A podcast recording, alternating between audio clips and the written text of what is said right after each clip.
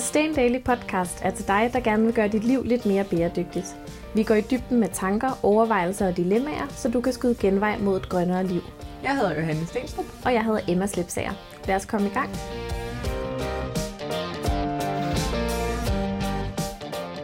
Hej Emma. Hej Johanne. Og hej Lidia. Hej. Så er vi samlet igen efter sidste uges afsnit, hvor jeg var i Odense og snakkede om Thanksgiving sammen med Signe. Nej, det var du ikke. Du var i Odense og snakkede om Black Friday. Det er rigtigt. Det er det afsnit, der skal handle om Thanksgiving. Det er godt at huske på det.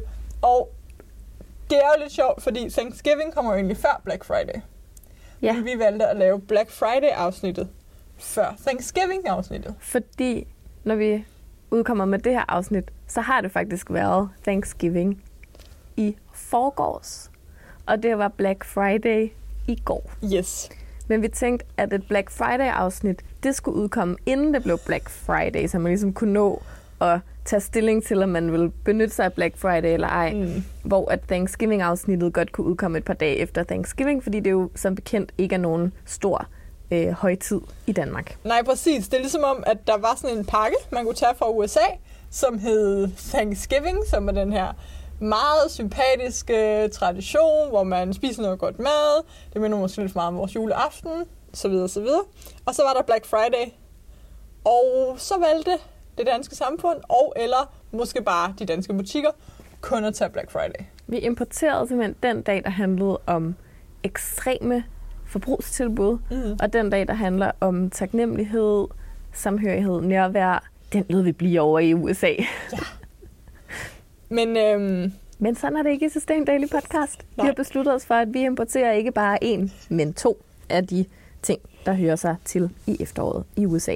Ja, og nu sagde jeg jo lidt, at Thanksgiving minder lidt om vores juleaften. Der er faktisk 1 måned kun til juleaften. Præcis i dag, den 24. november. Du har ret, det er der. Det er nice. 1 måned. Kan jeg vide, når vi siger det, hvor mange der får sådan en juhu, jeg glæder mig til jul, og hvor mange der får en måned seriøst, ja. Jeg har ikke fået, og så kommer listen mentalt. Og jer, der ikke har købt Sustain Yearly Jul endnu, det er vel op over nu. Jeg tænker, det var nok det, man kom i tanke om, man ikke havde fået gjort. Ja. Alle jer, der har tænkt, det var sgu lidt tidligt med forsalget der i september og launch der i oktober. Vi sender stadigvæk helt op til jul. Det vil vi bare lige plukke, at det begynder at være op over nu. Men der er jo faktisk allerede nogle ting, nogle artikler, nogle tips i magasinet, som er for sent, som du først skal implementere næste år. Det er der. Så få det købt. Så har du i hvert fald en hel måned til at læse det. Mm. Men i dag er det jo stadigvæk trods alt kun november, og vi er tættere på Thanksgiving, end vi er på jul. Præcis. Og derfor har vi besluttet os for, at dagens afsnit af podcasten skal handle om taknemmelighed. Ja. Fordi nej, det skal ikke handle om tip til dit Thanksgiving-bord, fordi vi ved godt, at jer, der lytter med, I fejrer sikkert ikke Thanksgiving, og hvis I gør, så er det fordi, I har noget amerikansk familie, og så er der sikkert allerede en masse traditioner på plads. Så ved I meget mere om stuffing, end vi overhovedet behøver research. Ja, og veganske alternativer til pumpkin pie, og hvad ved jeg. Det skal handle om i dag, det er det, som Thanksgiving jo betyder. Taksigelse, taknemmelighed. Og hvorfor er det lige, vi snakker om det? Hvad har taknemmelighed med bæredygtighed at gøre? Ja, det er et virkelig godt spørgsmål. Som jeg ser det, så har taknemmelighed faktisk ret meget med bæredygtighed at gøre, eller man kunne måske kalde det tilfredshed, glæde ved det, som er, det man har allerede. Jeg har jo den her yndlings Wolf Morgenthaler tegneseriestribe, som jeg tror, jeg allerede har prøvet at beskrive i podcasten, men nu prøver jeg lige igen. Det er jo en tegneserie. Dem kender I sikkert godt, de der Wolf Morgenthaler. Man skal forestille sig en have med en hæk. Over hækken kigger en mand. I baggrunden ser man hans hus. Helt gennemsnitligt hus. Ikke specielt stort, ikke specielt lille. Manden, han har en taleboble, og i den, der står der noget i stil med: jeg har bare alt, hvad jeg har brug for. Jeg behøver ingenting. Og så er manden selvfølgelig glad. Og nedenunder den her tegning, så står der så: den største trussel mod den vestlige civilisation nogensinde. Mm. Og det tror jeg, det er jo sjovt, men det er jo også rigtigt. At hvis vi faktisk bare gik rundt og havde det sådan, at det vi havde, det var egentlig nok, vi har ikke rigtig brug for noget, vi har det bare chilleren og dejligt i vores liv, så vil der være rigtig mange af dem, der prøver at prakke os noget på hele tiden, som måtte finde noget andet at lave. Og der findes i en lidt anden variation, som Instagram-quote derude, som hedder, tilfredshed er den største trussel mod kapitalismen. Ja.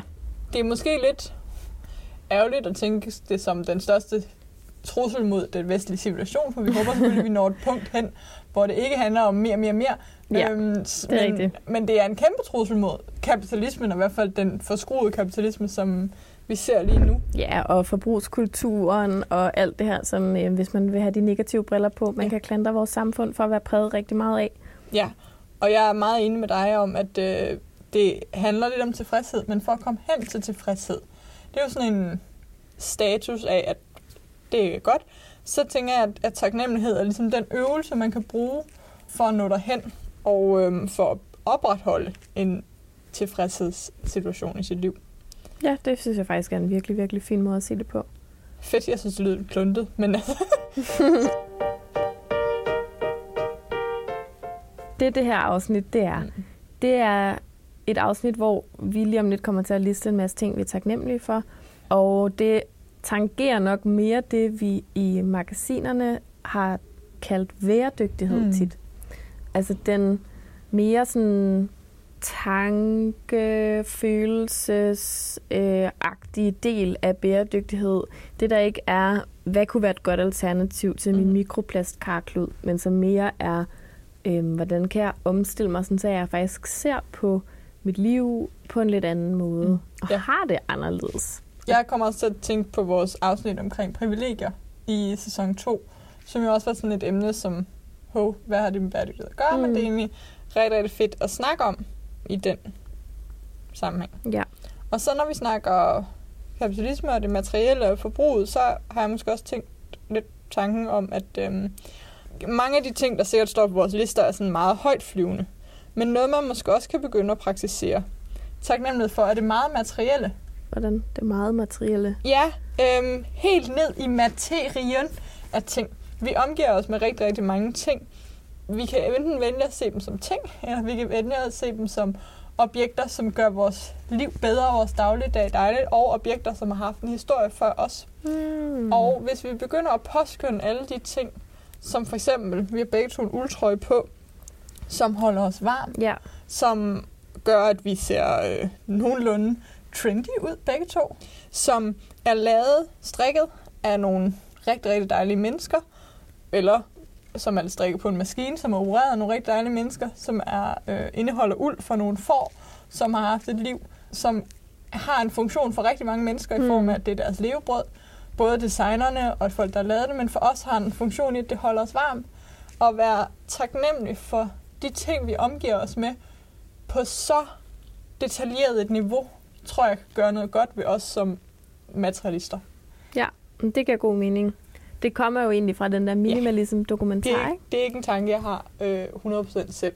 Jeg har udviklet lidt mere på den, men fra filmen Minimalism er der en kvinde, som mener, at vi slet ikke er materialistiske nok. Ja, det der med materialisme bliver tit sagt som en dårlig ting, at sådan, du er så materialistisk, underforstået, du er ligeglad med andre mennesker, du går kun op i, hvad for nogle ting, du har.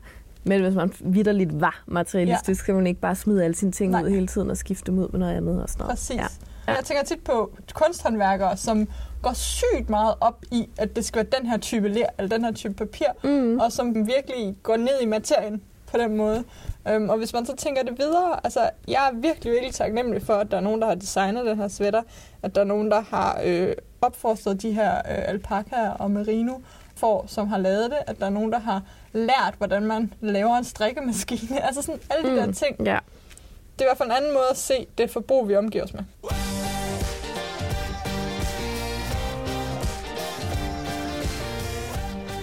Nå, det skulle handle om nu, hvad vi hver især er taknemmelig for.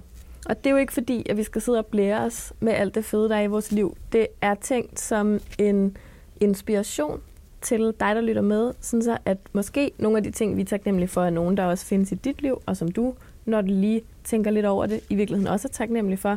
Det kan også være, at det bare bringer dig til at komme i tanke om nogle andre ting, som du er taknemmelig for, der hvor du er i din tilværelse.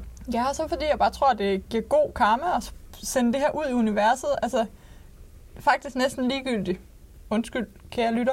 Hvad du kan bruge det til, så tror jeg, at vi får rigtig meget ud af at sige de her ting. Det tror jeg helt klart også. Vil du starte? Ja, det vil jeg rigtig gerne. Jeg har nogle gange prøvet det der med at lave taknemmelighedslister og sådan noget. Og for mig, der passer det rigtig godt at starte meget småt. Så kan jeg ligesom komme i gang. Mm. Så det første, der står på min liste, som jeg er taknemmelig for, det er de øjeblikke i løbet af de sidste par dage. Jeg har haft en 3-dages weekend her op til, at vi optager meget luksus. Og jeg er meget taknemmelig for alle de gange i løbet af den weekend, hvor det lykkedes mig at drikke min kaffe, mens den stadigvæk var varm. Det er simpelthen... Er det en mor-issue, det der? Ja, det er en mor-issue, og det, men det er jo fordi, at jeg tit bliver... Min opmærksomhed bliver afledt, ikke? Og så er kaffen blevet kold. Ja. Men det er også dejligt, fordi det seriøst betyder, at når jeg får lov til at sidde der med min varme kaffe og drikke den, jeg er sådan en menneske, der godt kan lide at drikke min te og min kaffe, når det er lidt for varmt. Det skal helst være lidt for varmt. Og det, hvis man gør det for hurtigt, så brænder man sig. Ja, men... Der er til gengæld også et utroligt kort vindue af, at den har den perfekte temperatur. Så når jeg får lov til det, så synes jeg, det er så dejligt. Og det er jeg bare taknemmelig for, at det har lykkedes mig i hvert fald én gang, både lørdag, søndag og fredag, at drikke en kop perfekt tempereret kaffe. Så det var det første på min liste. Ja. Vil du sige det første på det? Det kan jeg godt. Jeg er utrolig taknemmelig for ren luft. Siger du, der bor på Nørrebro? Ja. At vi trods alt stadigvæk lever i et samfund, en del af verden, og i en by, hvor at, der er ren luft. Og jeg synes især, altså nu er luften jo ikke lige så ren her på Nørrebro, som jeg har lige, også inden vi optog, haft en lille ferie i en skov. Det er fordi, du har haft den tur, at du siger det. Nej, det er faktisk, fordi det er blevet koldere om morgenen, og det betyder, at man kan mærke luften meget mere ned i lungerne. Mm. Det er fordi, at jeg tit cykler på arbejde, mens det stadigvæk er mørkt, og det er ret koldt. Og så synes jeg, at man mærker luften mere. Mm. Og det er rigtig, rigtig dejligt at mærke den luft. Og være et sted, hvor vi faktisk kan trække den, uden at være forstyrret af noget. Og det er ikke... Ja, der er selvfølgelig nogen, der får nogle lungeproblemer, fordi vi har den luft, vi har. Men de fleste af os bliver ikke mere syge af at indånde den luft, som der er i det samfund, vi lever i. Så det er fordi, det er blevet koldere, at jeg lægger mærke til luften. Ja, det giver god mening. Må jeg godt indskyde noget super nederen? Ja. I den vuggestue, hvor min søn også han går, der må de ikke lufte ud i den del af vuggestuen, der ligger ud mod Jagtvej, fordi at, der er så meget luftforurening på Jagtvej, at det ikke er i orden at lukke den luft ind i en institution med små børn. Og det er altså 300 meter fra, hvor vi bor. Ja, okay. Du går ned ad Jagtvej for at aflevere ham hver dag, ikke?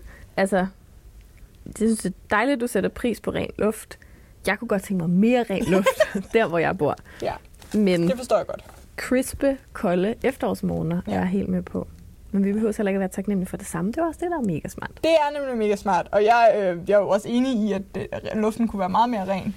Men jeg ved også bare, at der findes byer, hvor at, man skal gå med maske. Jamen, du har fuldstændig ret. Så hvad har du... har du bevæget dig lidt mere op i... kompleksitetsskalaen? Jamen, så det næste, jeg netop kom til at tænke på, det var noget helt anderledes. Det var, at jeg er taknemmelig for, at klimaet lige nu får mega meget spalteplads. Ja. Der bliver skrevet rigtig meget om klimaet lige nu i alle de store aviser, på alle de store hjemmesider. Man hører om klimaet i radioavisen. Der bliver lavet udsendelser om klimaet i fjernsynet, tv-serier om, hvordan man kan leve mere bæredygtigt. Og det er jeg mega, mega taknemmelig for, fordi dengang jeg startede hele den her klimarejse, der var det bestemt ikke sådan, det var. Mm. Og jeg tror, at hvis der er kommet noget godt ud af den her crazy, hedebølgeagtige, ekstremt lange sommer, så er det, at klimaet er kommet lidt op på dagsordenen. Og det er jeg meget taknemmelig for, at det løser ikke problemet i sig selv, men jeg tror, at det er med til at skabe noget momentum for nogle løsninger. Fedt. Ja. Det hænger lidt godt i tråd med noget, jeg også har på min liste. Og det punkt hedder ordentlige journalister, som laver deres research og gør os alle sammen klogere. Mm. Og det havde jeg lidt brug for at sige efter det første afsnit i den her podcast, hvor jeg kom til at sige, at journalister er dumme. Og her kommer en offentlig undskyldning til alle journalister, der lytter med. Det var ikke jer. søde Ditte, søde Marianne, eller andre, som lytter med på podcasten, som er fantastiske, velovervejede journalister. Og så ikke mere sammen det. Jeg er rigtig taknemmelig for, at der er nogen, der tager sig tid til at lave mega, mega dybdegående research omkring nogle emner, som gør, at vi kan blive klogere. Og hvis jeg må knytte en bemærkning til det, så også journalister, som er kreative og formidler klima på en måde, som gør det relevant. Fordi det er også det, jeg synes er fedt lige nu, det der med, at der er kommet sådan en norsk tv-serie, hvor man følger sådan en ung kvinde, som prøver at gøre sit liv mere bæredygtigt. Og, altså sådan det der med, at det også bliver formidlet på nogle lidt andre måder, ja.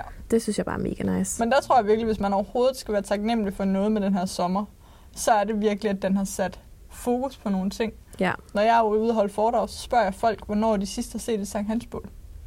Og de fleste siger jo 2017. Mm. Og så siger jeg, hvad hvis det var det sidste Sankt Hansbål, du så?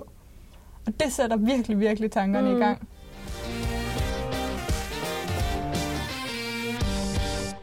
Det næste, jeg er taknemmelig for, det er, at min familie har det godt. Fedt.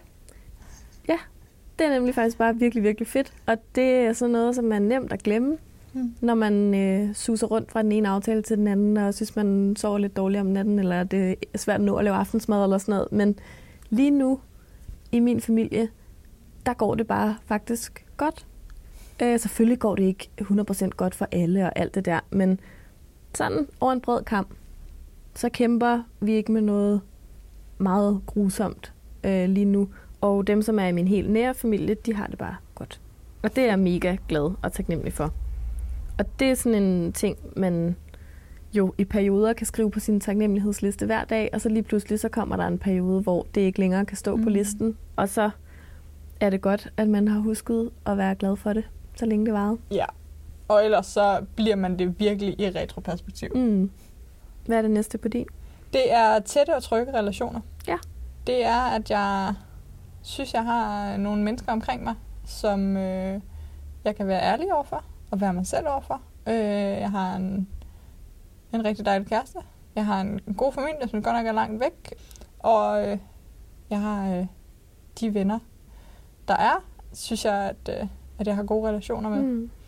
Og det er noget, jeg tit tænker på, når jeg for eksempel synes, noget networking er rigtig hårdt, eller møde en masse mennesker og sådan noget. Så prøver jeg lige at lave den der cirkel og sige, at der er faktisk rigtig gode mennesker omkring mig, og det er jeg virkelig taknemmelig for. Det næste, der står på min, det er måske faktisk lidt uaktuelt, når den her podcast udkommer, for de synger allerede lidt på sidste vers, men det er den overflod, der er lige nu af danske æbler. Yes. Jeg synes, det er så sindssygt lækkert. Jeg elsker danske æbler. Ikke dem alle sammen, men mange af sorterne elsker jeg bare. Og lige nu, der er de bare overalt, og de er økologiske, og de er billige, og nogle gange finder man dem endda bare på et træ, hvor man selv kan plukke dem, og det synes jeg er mega overflodsagtigt og mega dejligt. Og det er bare med at nyde det lige nu, fordi lige om lidt, så er de alle sammen faldet ned. Fedt. Så ud og spise nogle æbler, eller... Ja, eller lave æblegrød, eller æblekage, eller... Og der er jo nogen, der er gode til at vare de æbler, så I stadigvæk kan købe dem i butikkerne, så køb de danske æbler. Mm, eller køb den der æblemost, som blev lavet for en måneds tid siden, dengang Discovery-æblerne var allerbedst, og som bare stadigvæk smager af det der tidlige efterår, hvor det er lidt køligt, men stadigvæk til at være i. Fedt. Ja. På min liste har jeg iværksættere, der tager store risikoer og laver nogle ting, som vi andre bliver helt vildt glade for. Og nogle gange tager de jo personlige risikoer, mest af alt tager de bare tit økonomiske risikoer for at prøve at opfinde et eller andet. Det kan fx være de seje iværksættere, som har lavet den puder, jeg har på, som er svanemærket og miljømærket. Det kan være folk, som har lavet, hvad ved jeg, nogle serviceprodukter, som vi bruger rigtig meget, som har turde starte en pensionsordning, der er bæredygtig. Jeg identificerer mig meget med iværksætter-crowdet af gode grunde, men ved også godt, at vi har lavet et produkt, som involverer meget lidt risiko, og det er meget nemt at trække sig fra det, vi laver, uden det store tab for særlig mange mennesker, i hvert fald endnu. Men der findes nogle iværksættere derude, som virkelig sætter alt på spil, og som laver nogle ting, som virkelig bliver uundværlige for rigtig mange mennesker, og nogle løsninger, som ikke fandtes før.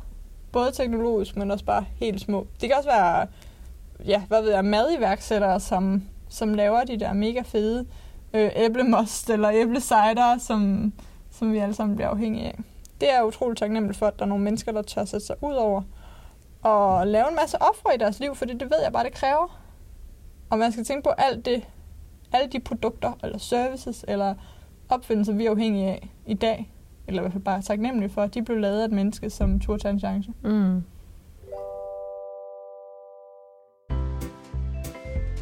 Har du styr på julen, Emma?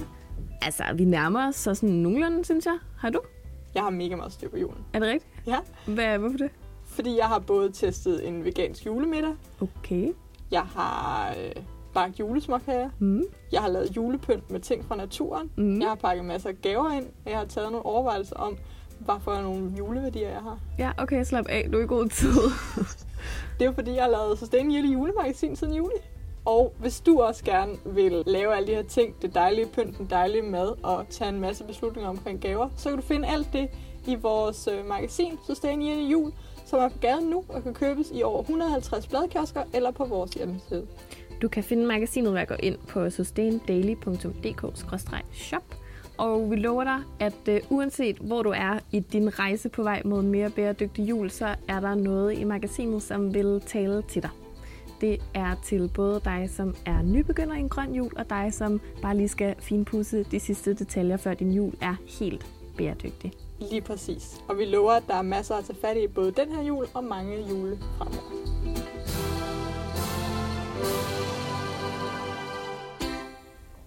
Det næste, der er på min liste, det er, at jeg er taknemmelig for en oplevelse, jeg havde i sidste uge. Som var, at jeg i min frokostpause forlod mit specialekontor og gik ned i kælderen under Magasin du Nord inde på Kongens Nytorv. Dernede, der fandt jeg Sustain Yearly Julemagasinet. To steder, og jeg blev så excited, begejstret, da jeg så det, at jeg filmede min tur.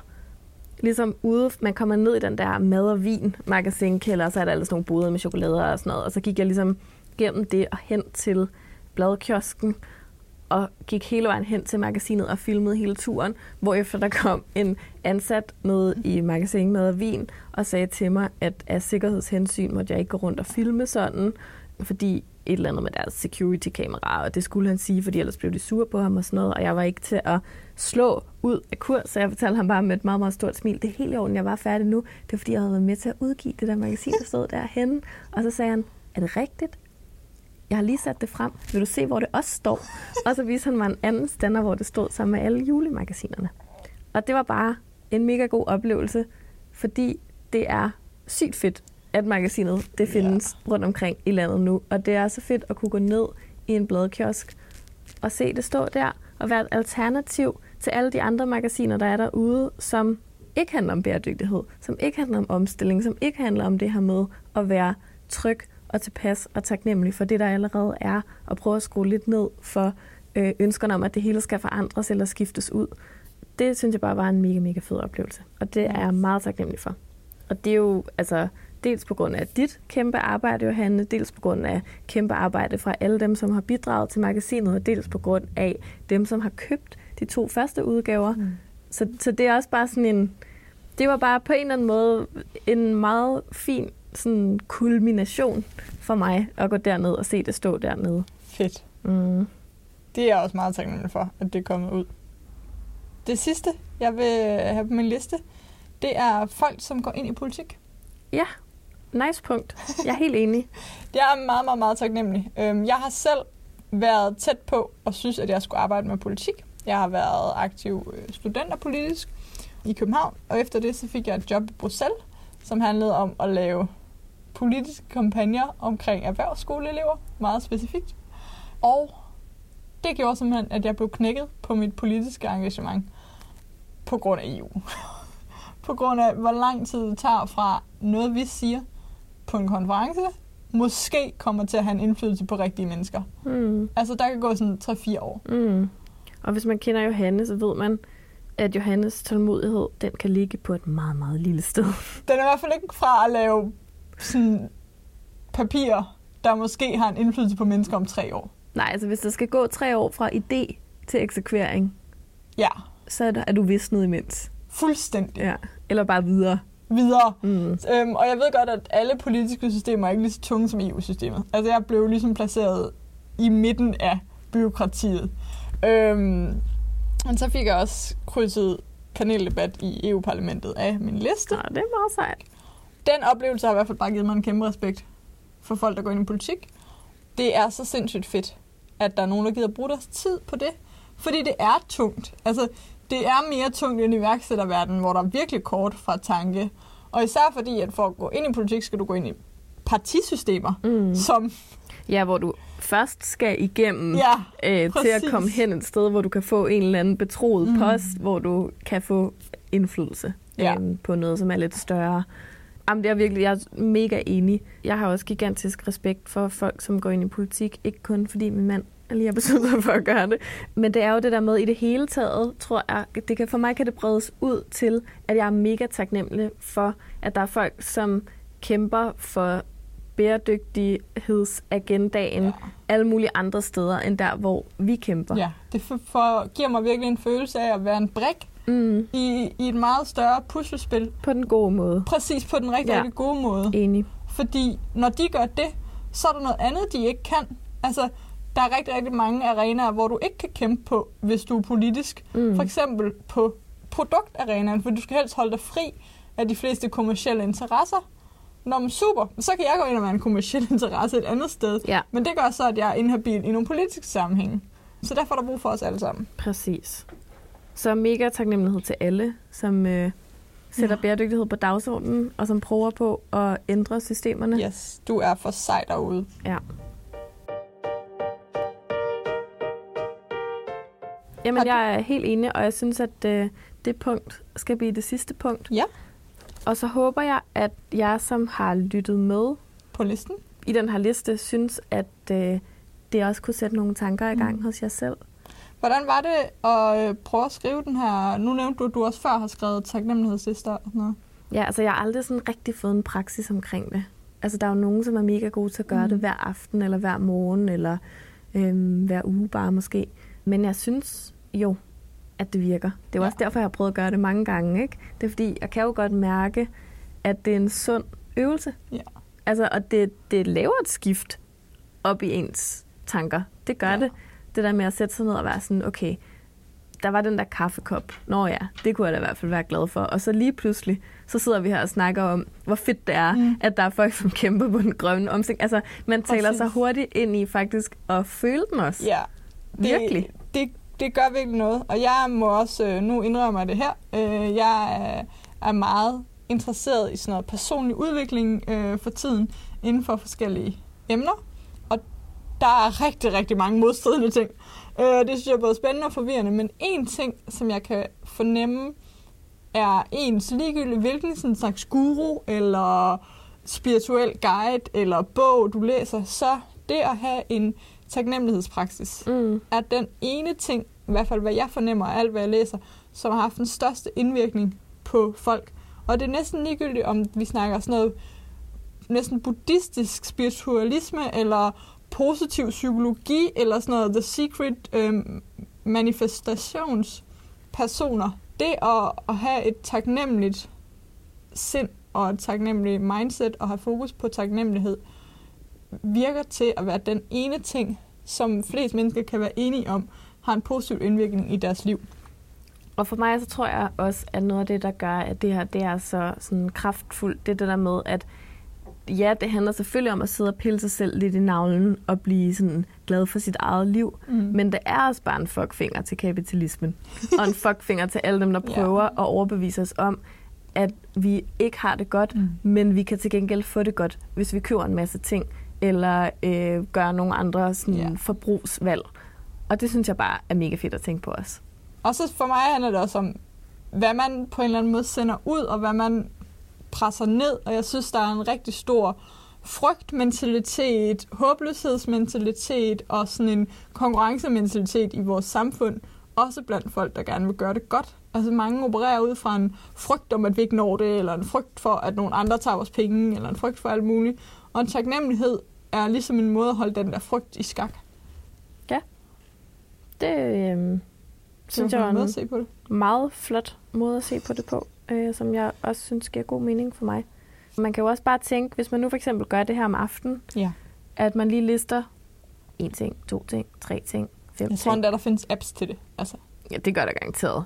Helt sikkert. Så ender man sin dag med taknemmelighed. Ja. Altså, så går man i seng oven på nogle taknemmelige tanker, i stedet for at gå i seng efter at have tænkt over de ting, man ikke nåede på to-do-listen, eller hvad der skal på den i morgen, eller hvad ved jeg, hvad man ellers kan ligge og bekymre sig om eller man kan stå op og gøre det, i stedet for at scrolle Instagram og blive punket oven i hovedet om, hvad godt alle de andre gør. Ja. Det er sådan, jeg har selv tænkt mig at gå i gang med at bruge praksisen. Det er i stedet for Instagram-scrolling, så lige starte med at kigge indad, før jeg kigger udad. Mm.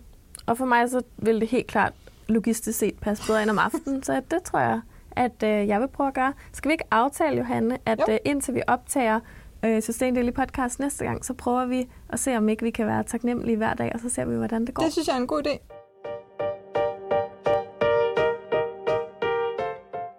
Tusind tak, fordi I lyttede med i dag. Vi håber, at I kunne få noget ud af vores taknemmelighedslister, og måske er blevet inspireret til selv og være lidt ekstra taknemmelige i den tid, der kommer. Ved du, hvad jeg er ekstra taknemmelig for? Nej. Jeg er ekstra taknemmelig for hver gang, at der er nogen, der lægger en anmeldelse på podcasten. Ah, det er jeg også. Det er jeg faktisk virkelig også. Ja, det er så mega, mega fedt. Og i forhold til at sende vibrationer eller tanker ud i universet, så ved at vi læser dem, vi sender dem til hinanden. Det gør virkelig, virkelig en forskel for os. Så hvis du vil bruge lidt tid på at gå ind i din podcast-app og lægge en anmeldelse.